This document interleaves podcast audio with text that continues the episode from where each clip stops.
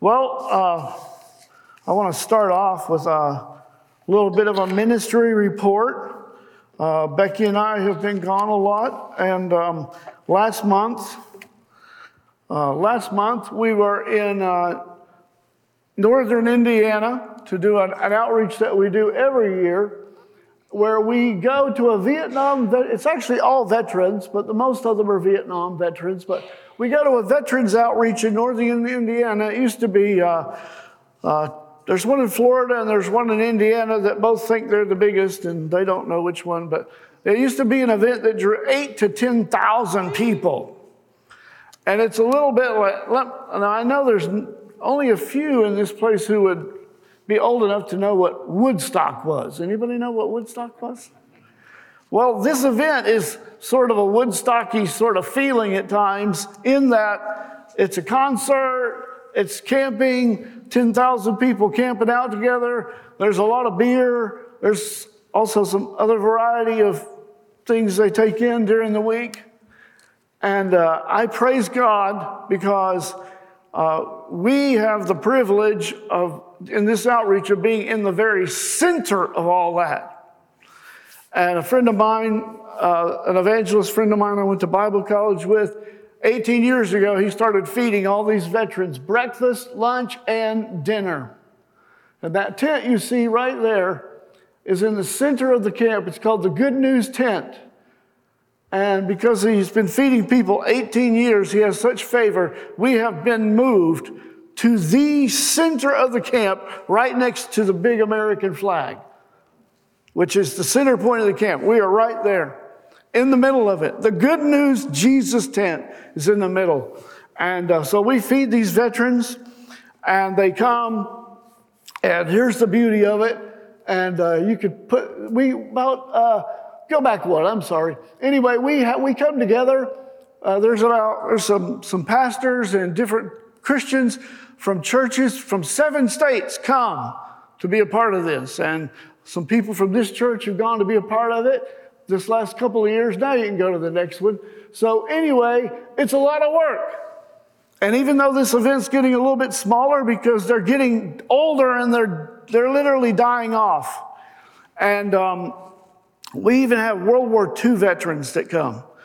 And I don't, yeah, see the man in the middle on the right in the golf cart? He's a World War II veteran. I don't know how old that man is. But we feed these guys, and even though the event is getting a little smaller, we are not getting smaller, we're getting bigger. We are feeding as many people as ever, if not more. And so last month we fed 6,700 meals. But here's the beauty of the whole thing when you feed people breakfast, lunch, and dinner, they hang around your tent all day long. and we talk to them about Jesus. And so Becky and I have had the privilege of going to this for the last four years and telling other people about Jesus. You can go to the next one. And, the, beautiful thing is, when, when they hang at your tent all day long, the ministry that takes place is so beautiful. And we're seeing each year more and more of these veterans getting saved. And we saw many get saved this year and uh, pray with people to receive Jesus Christ as their Savior. And um, I have to be a little careful. I could just burst into tears because that's becoming my favorite outreach that we do. But here's the cool thing. Um, here's the really cool, special thing about it. We just they don't have long. These men are, the, the Vietnam guys, they're all about 77 years old. And I feel such an urgency. Now is the time to reach them. And so we were just so bold this year to tell them about Jesus, and many of them got saved. And uh, it's just such a privilege. And uh, beautiful ministry. You see a couple faces there you might know. But, um, you know, I am so excited. There's a scripture I want to share, and this is not my message, so this does not come off on my preaching time, okay? That's how that works, by the way. And it's not going to come up, it's not going to come up on the screen, by the way. But the Bible says in Psalm 71 15, My mouth will tell of your righteousness, of your salvation all day long, though I know not its measure. My mouth will tell of your righteousness and of your salvation all day long. Those are the greatest days for a Christian. Amen. To come to the end of the day and be able to say, My mouth spoke of your salvation all day long. I love that scripture, and it doesn't happen every day. A lot of things have to come together for that to happen. But I love that scripture because this outreach in particular, when we go on campus, it works. When we do this outreach, that's what happens. We sit there from six in the morning, 6.30 in the morning sometimes, drinking coffee with the guys till eight at night. Our mouth gets to talk about Jesus and salvation all day long. So that's why I love that outreach. And so, you know, I have to say, um, you guys don't see me as often around here anymore. I'll talk about that in just a minute. Uh, we've been doing this. I've been in ministry since ni- January 1984. And so I've been an evangelist a long time. And I have to, at this stage, just tell you the truth. Um, here's how this works. We go and do these kinds of things, or we go and preach on a college campus, or I'm gonna tell you about another outreach we do in a minute. And we go and we talk about Jesus all day long, but no one gives us any money. And very few people, now, most of our ministry, college campus, things we do, we don't get a lot of encouragement either. Sometimes it's tough. Now, this, this ministry is really turning around. We do get a lot of encouragement. We just walk in that tent and they just hug our neck and just love us. They just love us now as friends. So there's some encouragement in this outreach now. But that's where we need the church. Uh, we come home and then we, we are able, people know who we are and what we do, and they get on board with us, and that's what makes all that possible. But over my lifetime, my ministry lifetime, things have changed a lot. The landscape has changed. And at this stage of ministry, there's virtually, there's virtually in the modern church no room for the evangelist anymore. I'm just like a dinosaur for most churches. Pastor Mark calls it pop theology of the day. Well, the pop theology of the day doesn't include evangelists. So it's last couple years it's become very hard for us to continue to do what we do. And uh, so now we're not only doing our outreach work, we're just having to spend a lot more time showing our faces at other churches where our supporters are because we don't get invited to speak at those places, but to see our supporters, we go there. So we're gone a lot. That's where we are. We're not home eating bonbons, okay? Let's go on. Now, a couple weeks ago, that was in September, the next slide. A couple weeks ago, we went to San Antonio, Texas, and We've been preaching on the, uh, the plaza in front of the Alamo for 20 years now. Love to preach there. We, we take teams down there sometimes, and you witness and preach all day long or all weekend. You get to the end, everybody compares notes, and we've talked to people from 30 nations, I mean, from 30 states and 20 nations, because they all come there. And so Becky and I just got back a couple weeks ago from doing that you will notice that more and more of the pictures feature Becky these days. That's because my girl, who was once such a shy behind the scenes person, has passed me up. And she is a better evangelist than me. So we just got back and uh, she was passing out those tracts. You can see what a stir she caused there in front of the Alamo. Look at all these guys here over to the left holding up their tracts. They want everybody to see what they got from that crazy lady in front of the Alamo. So those are the tracts that we pass out right there. Man, they are so fun. Anyway, I said all that to say this. If you stop by the booth, if you stop by our uh, book table tonight, maybe Becky will give you a million dollar bill. So, all right, let's get, uh, let's preach though. Let's preach. And we have newsletters that talk about this last vet outreach. And so Becky can, you brought some, right? And Becky can give you some of those. Oh, I forgot to, we, we you know, our tracts are worth so much that we have to bring them in a safe now. But we are just loaded. I mean, we are just loaded. Everywhere we go. I'm afraid if we get pulled over by a policeman, he's going to think we're a drug dealer. But these, what you see right here, these are Gospels of John.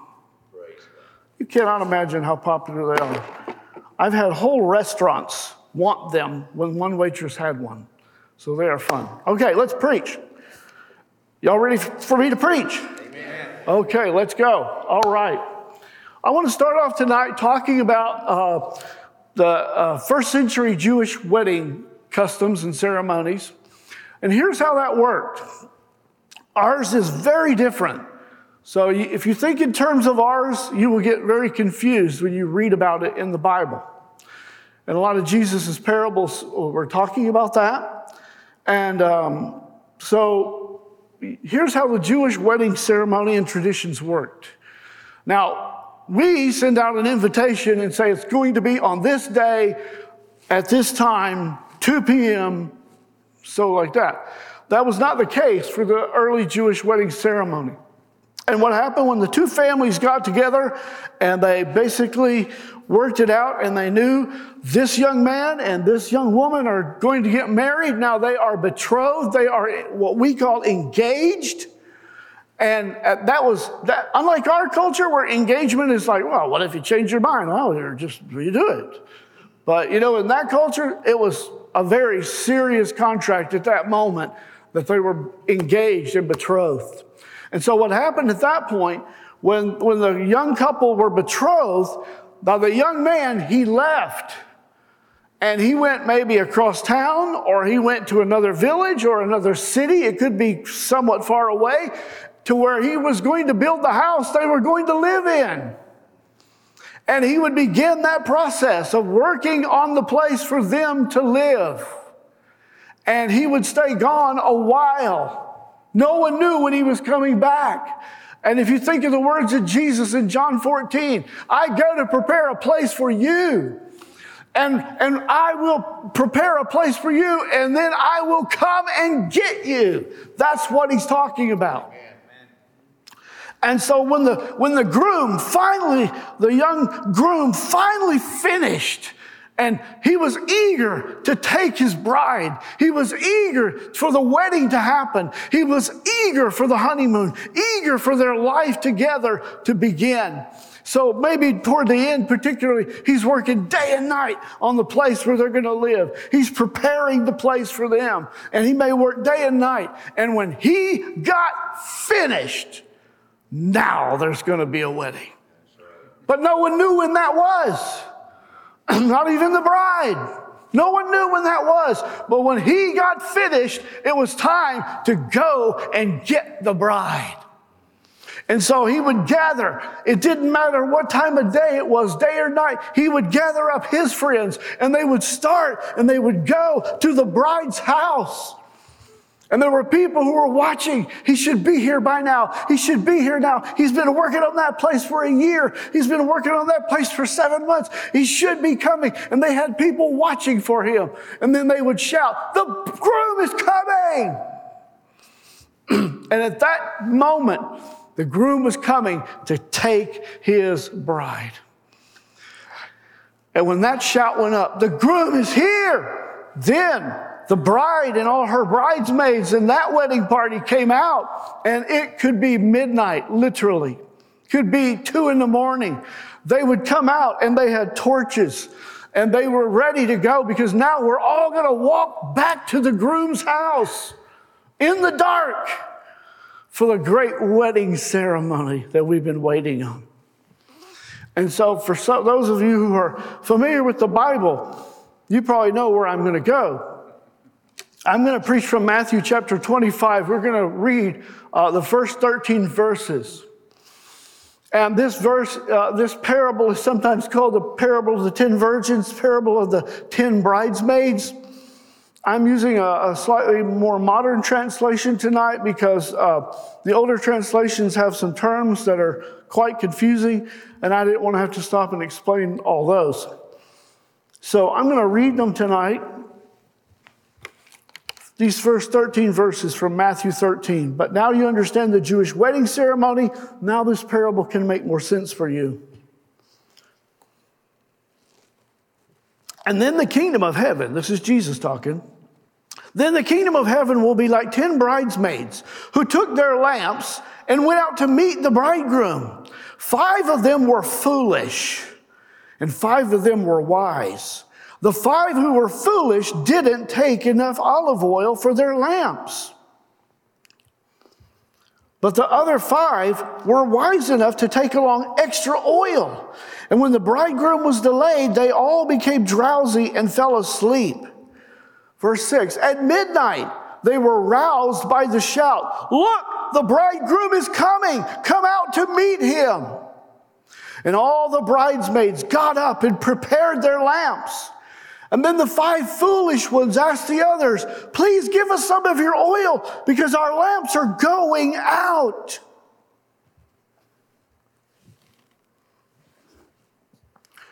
Verse 9, but the others replied, we don't have enough for all of you. Go to the shop and buy some for yourselves. But while they were gone to buy oil, the bridegroom came. Then those who were ready went in with him to the marriage feast, and the door was locked.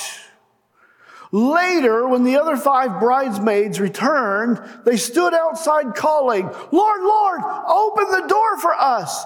But he called back, Believe me, I don't know you.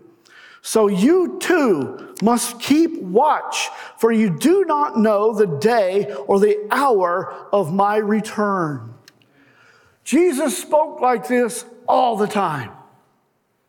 Jesus often referred to this process. And let me just say this if you understand the Jewish wedding ceremony, then it all makes a lot of sense. But let me just say this. When I read this parable, and lately, and I've been walking with Jesus now 42 or 43, 44 years now, and lately, I'm just so aware of what it was like to begin to study the Bible for myself to be a self feeder, not just listen to what my preacher said, but to, to begin to study the Bible. And I remember reading these things as a young man very young, like 18 years old, reading the New Testament, reading the words of Jesus. And I've always felt this way about this parable. I know there's some things in there that we could unpack, and we're going to talk a little bit about it. But let me just say this I have always believed, uh, isn't it kind of self explanatory? The main point he's talking about? I mean, doesn't it sort of speak for itself? What is Jesus saying? Jesus is saying if people are not ready when he comes back, they won't go in. In other words, it's so clear. I'm telling you, the first time I read it, I wasn't like, wonder what he's talking about. I knew what he was talking about. It's so clear. The message is be ready. Right. Watch. Be on the watch for the bridegroom. Be ready. Watch and pray. And Jesus said, For you don't know the day or the hour of my return. And so that's what I want to talk about tonight. You know, I had the picture up there of what the oil lamp looked like, the little oil lamp. It could have been a small lamp like I had the picture of, and you put a little oil in one side and you could light a flame on the other, and as long as there's oil in there, you had a flame. Or it could just be a, a stick with rags wrapped around it with oil on them, but as long as there's oil, it would be a torch and you could see where you're going. Those bridesmaids can make it to the, to the groom's house in the dark because they've got their torch, they've got their light, their lamp, and it's lit, and they've got oil. But you know what? Five of them didn't have enough oil. They weren't ready. They weren't ready. And I look around me at a culture, I look around me at a world, and I see tons of people who aren't ready. They're not even close to ready. They're not even thinking about it. And so tonight, that's what I want to talk about. Something that, uh, and I could get into what the oil represents. I could get into a lot of detail of uh, them telling the other bridesmaids, go and get oil, and they went to the shop. But the problem was, they just, in other words, you can make it really complicated, or you can just take the obvious message. They weren't ready for the groom. And because they weren't ready for the groom, they were left out of the kingdom of God for eternity. And I preach this, I preach it all over the world, I preach it all the time. What modern people, pop theology of the day, as it were, what they no longer understand is the, the door to the kingdom of God will suddenly and quickly slam shut. And it'll be too late. Jesus said, What will it be like for my return? It'll be as in the days of Noah. 120 years, Noah built the ark and told the people, Come! 120 years, they just made fun of the old prophet Noah, the old preacher Noah. And then one day, not Noah, one day, God shut the door to the ark. I just think for 120 years, they watched the old goofball build the ark. 120 years, he stood out there preaching. 120 years, they thought, what a goofball. Look at this guy. He's out of his mind. And then one day they walked up and was like, why is the door shut? I think that must have made an impression on him. He's been telling us to get in there for 120 years while he built it. Now the door's shut. The door to the kingdom of God will suddenly and unexpectedly slam shut, and people who are not ready will not make it. People who are half ready will not make it. Let me read you another passage. Jesus talked about this constantly. I'm going to put a bunch of scriptures up you can, I'm not going to read them all. I'm going to put them up there so you can see how often he talked about this. But let me just read another. Luke 13, 22 through 25. As Jesus went through the towns and villages teaching as he went, always pressing on toward Jerusalem, someone asked him, Lord, will only a few be saved? That's quite an interesting question. Lord, are only a few people going to be saved? Listen to his answer. And he replied, Work hard to enter the narrow door to God's kingdom, for many will try to enter but will fail. I hope I told y'all where this is. This is Luke 13, 22 through 25. Jesus painted the picture. He said, There's going to be all well, when they said to him, Lord, are many people going to be saved? He didn't even answer. He just said, You make sure you get in there. is basically what he said. You, you work hard to get into the kingdom of God. Get in the door. And then Jesus said, because there are going to be many people who try to get in the door and they will fail. Whoa. Giant misunderstanding possible there. Right now, there's not a single person, I believe this, on planet Earth, if they want to come into the kingdom of God, who can't they can. So he explains it in the very next verse, verse 25. Why will they try to get into the kingdom? Then work hard to enter the narrow door of God's kingdom, for many will try and enter but fail. Here's why, verse 25. When the master of the house has locked the door, it will be too late and you will stand outside knocking and pleading, Lord, open the door for us. But he will reply, I don't know you or where you're from. And as long as I've been a preacher, I have such an image of my mind of people banging on the door. Wait, let us in, let us in. Please, panic stricken, terror. They realize what they've done. They've lost their soul. Let us in. Too late. I never knew you. I never knew you, he said. Now, I want her to put on a, another uh, next thing. Um, th- there you go. Those are some other passages where Jesus spoke about that exact thing that he will come like a thief in the night. He will come at an hour you don't expect. He will come quickly. That, those verses are about that, but I'm not going to stop and preach on all those. Okay, let's move on. You can take a picture of that screen or you can jot them down, whatever you want. There's just some extra verses.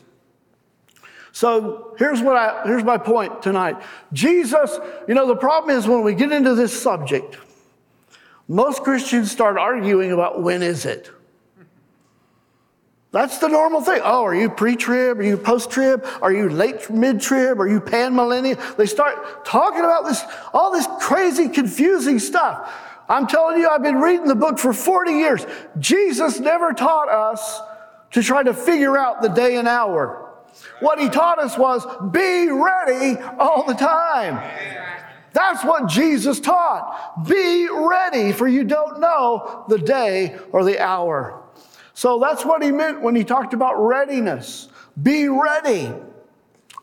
And uh, I have to say, at this stage of my life, um, the older I get, and the longer I preach, and the more I study, to me, uh, so you would say, what does it look like to be ready? What is he talking about to live in watchfulness and readiness? What does that look like? Uh, the older I get, the more I, uh, it used to be, the theology was, it's just as simple as one, two, three, just pray this little prayer with me. I mean, that's how we were taught. I mean, how I was taught as a young believer. Man, get people to pray a prayer. I'm no longer convinced that's the case. I'm also dealing with something now that I never imagined evangelical Christians who sit in church every single week and they don't believe. Over half of evangelical Christians think Jesus is a sinner or was a sinner, that he sinned. More than that, think that you can get to heaven without Jesus. You know, Paul was preaching, Paul was preaching to a king, and the king said, Oh, oh, Paul, you almost persuade me. To me, that I, I can't wait. I'm going to preach a message on that sometime. Almost. And unfortunately, evangelical churches now across the world, there's a lot of almost believers. And I'm telling you, they're not half ready. They're not going into the kingdom of God. Let me just read a verse. You said both these things that I just read in Matthew 25 and then the passage from Luke, in both those cases, Jesus said, I don't know you. So let's read Matthew 7 21 through 23. Matthew 7 21 through 23. Not everyone who says to me, Lord, Lord, will enter the kingdom of heaven, but only the one who does the will of my Father who is in heaven. Many will say to me on that day, Lord, Lord, did we not prophesy in your name and drive out demons in your name and perform miracles? Then I will tell them plainly, I never knew you. Away from me, you evil doers. In other words, you say to me, what does readiness look like? Let me just say it this way it's serious, not shallow Christianity. We're living in a time when shallow is trending. But that's what, that's what Jesus said he will do with the shallow, the half saved, the half Christians, the half, maybe, maybe not, and all the rest who are absolutely not. He says, it is, it's not a matter of saying, Lord, Lord. He says, you got to do the will of the Father. That does not mean you have to be a perfect person or a perfect Christian. What it means is you have a serious heart to do the will of God. That means you really are saved. You want to do God's will. That's what he's talking about. Let me read another passage, Titus 2:11 through 15. Titus 2:11 through 15. Now the grace of God that brings salvation. That's what we want, right?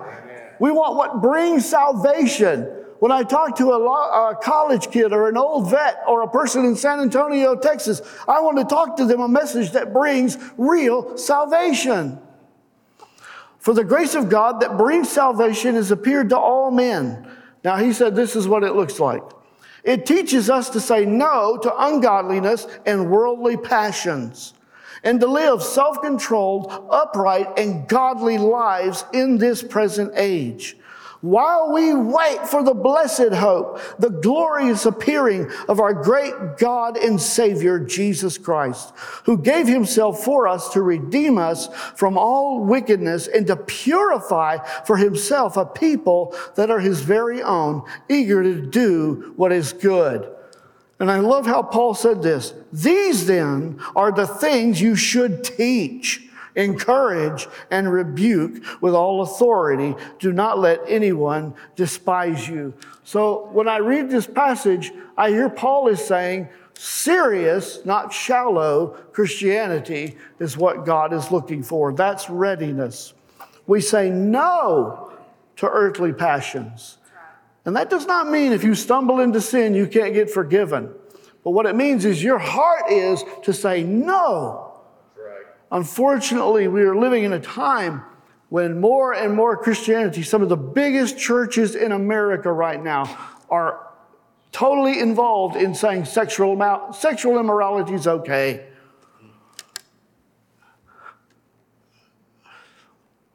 I don't think it's going to cut the mustard. Shallow Christianity. New Testament Christianity does not teach it's okay. And that's what Paul was saying here. And he said, These things are what you should teach. Now I'm going to blow your minds. Is that okay? now, every time you get into this subject, everybody starts saying, Well, Jesus said you can't know the day or the hour. You can't know the day or the hour. You, oh, no, no, no, you can't know the day or the hour. I'm going to tell you exactly when Jesus is coming. Because he told us. Jesus said, I will come in the hour when you think not. And I see a lot of people in the cultures around me that think not right now. So let me read just uh, another couple verses. Even though Jesus said, We will not know the day or the hour, do you know what? He said to a serious Christian, a watching, waiting Christian, we will know the season. It won't take us by surprise, he said, specifically.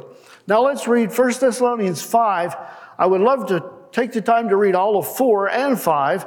It's probably like no other passage in the New Testament, a description blow by blow of what it's going to be like when Jesus comes and takes his people home. But I'm just going to go toward the end. 1 Thessalonians 5 1 through 4. Now, brothers and sisters, about the times and dates, we do not need to write to you, for you know very well that the day of the Lord will come like a thief in the night. While people are saying peace and safety, destruction will come on them as labor pains on a pregnant woman, and they will not escape.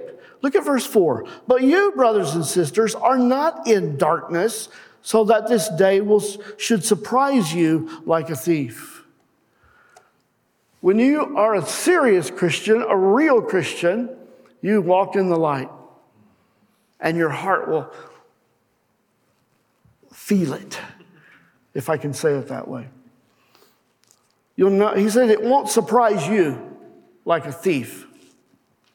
And again, I want to I put a screen up there for some more scriptures that where Jesus talked about it won't be a surprise. He told parables. You see a fig tree, the leaves sprout out. You know summer's near. He told other things about you look at the weather, you know what the sky looks like, and you say the weather's going to be this. He said, but you don't know the times now. And so there are several passages like that. Let me read just a couple more. Luke 21, 34 through 36. In Luke 21, Jesus is speaking about the same subject of being watchful, being ready, looking for his coming. And this is what he said Be careful, or your hearts will be weighed down with carousing, drunkenness, and the anxieties of life, and that day will close on you suddenly like a trap. Who's he talking to? He's talking about people who aren't ready. He said, But you be careful. That's not how it's going to be for you. For it will come on all those who live on the face of the whole earth. But you be always on the watch and pray that you may be able to escape all that is about to happen and that you may be able to stand before the Son of Man. And then let's look at Hebrews 10:25. I know Pastor Mark's been talking about this so much lately, how people are getting more and more and more out of the habit of coming to church. There's 15, few, 15 million fewer people going to church now than just three years ago in the United States of America. But let's see what it says. Let us not give up meeting together, or some, as some are in the habit of doing, but let us encourage one another, and all the more as you see the day approaching. So he says that you, you'll see the day approaching and you just meet together all the more to encourage one another. Amen? So we need more church meetings, more prayer meetings, more Christian meetings, more revivals as we see the day approaching, not less. Now, as I preach this, I don't know what you're thinking, but I know for a, I know I've heard at least a hundred times someone stand up and say, now, you know, people been saying Jesus is going to come back. They've been saying that forever, and he ain't here. Anybody ever hear anybody say that? I've heard a hundred people say that. Oh, people have been saying that forever. That's interesting. They're fulfilling prophecy. Let me just say this. Anyone who makes the case that watching and waiting for Jesus' return is not important are putting themselves in the category of the foolish bridesmaids. And everybody they talk to and influence with that kind of talk. They're putting those people, hey, don't bring oil. You don't need oil for your lamps. It'll be okay. It'll all pan out in the end. It'll be all right. That's not what Jesus said. Let's read 2 Peter 3. Interesting how Peter prophesied this. First of all, you must understand that in the last days, scoffers will come, scoffing and following their own evil desires. So, who is it that's going to make fun of Jesus' coming? Scoffers and people who just want to keep living in their evil desires. They will say, Where is this coming he promised? Ever since our fathers died, everything goes on as it has since the beginning of creation. But they deliberately forget, I love the word, they deliberately forget that long ago God's word, the heavens existed and the earth was formed out of water and by water. But these waters, by these waters, also the world of that time was deluged and destroyed. Talking about Noah's flood. But the, by the same word, the present heavens and earth are reserved for fire, being kept for the day of judgment and the destruction of ungodly men. But Jesus said this. This is, this, this is how Jesus said we're supposed to respond in Luke 21 28. Jesus said, when you begin, when you, when these things begin to take place, stand up, lift up your heads, because your redemption is drawing near. In other words, for the person who's watching, the person who's waiting, the person who's longing for his coming, the person who loves his appearance, you, it's like, stand up, get ready, you're excited, your redemption's drawing near. And now I want to, you know, and I'm going to put this in here right quick before I finish this last point. And I got a hot fudge sundae ending, so just hang on, okay? I promise you. Uh, but almost every time I preach, after all these years, people come up to Becky, and the comment they make, make most is, Oh, he is so passionate. Where does he get this passion? Where, is he, where, where does he get this passion? And they say to me, Brother, you're so passionate. This is where I get this passion. This is what beats in my heart. Jesus gave us a job to do. He said, Go get the world ready. But He told us, You don't have forever. There's an end to this thing. Spend your life Lay your life down. Give your life helping others get ready and get into the kingdom of God. The Bible says they will shine like stars who influence people towards righteousness. Go influence people towards righteousness. Get them ready for the coming. And now I'm going to close with this tonight. You know, that one scripture said, Don't let anybody despise you. I've been preaching a long time, and I'm an evangelist. And I try to be faithful to preach the whole counsel of God, whether it's popular or not.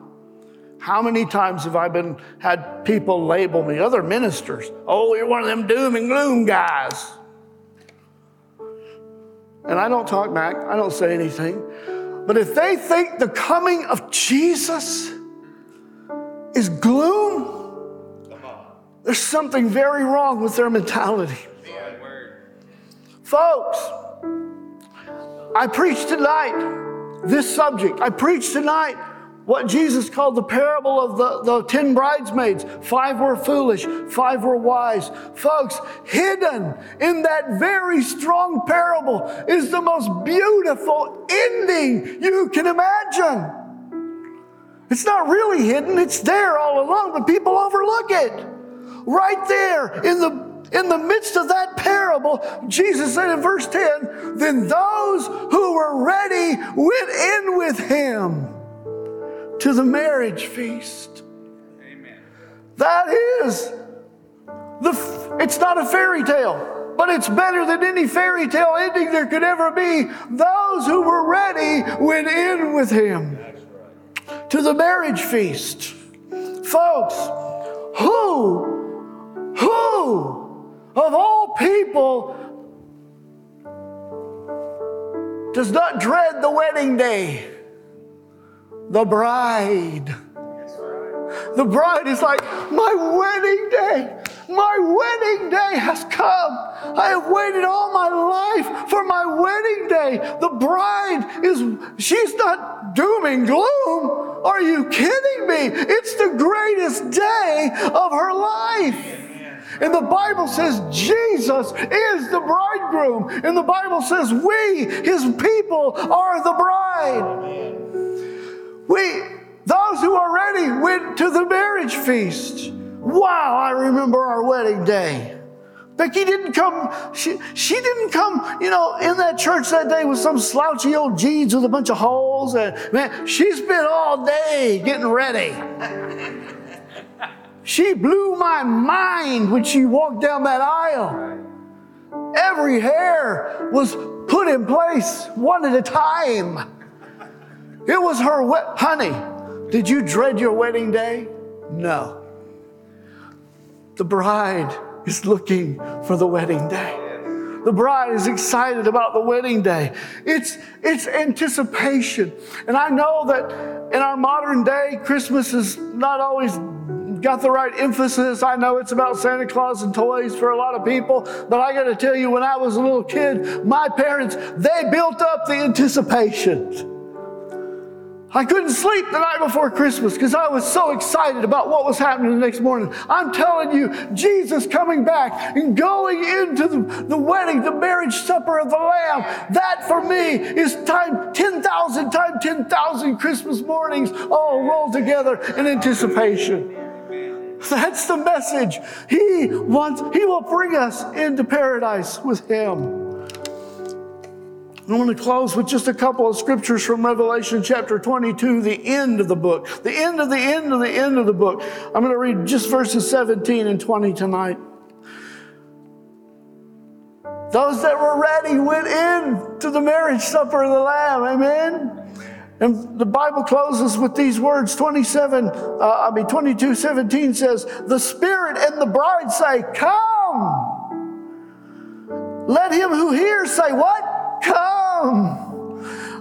Whoever is thirsty, let him come. Whoever wishes, let him take the free gift of the water of life. In other words, the bride is saying, Come, come, come, Lord Jesus. That's the heart of the bride. She's in love with the bridegroom. Yes, come, Lord Jesus.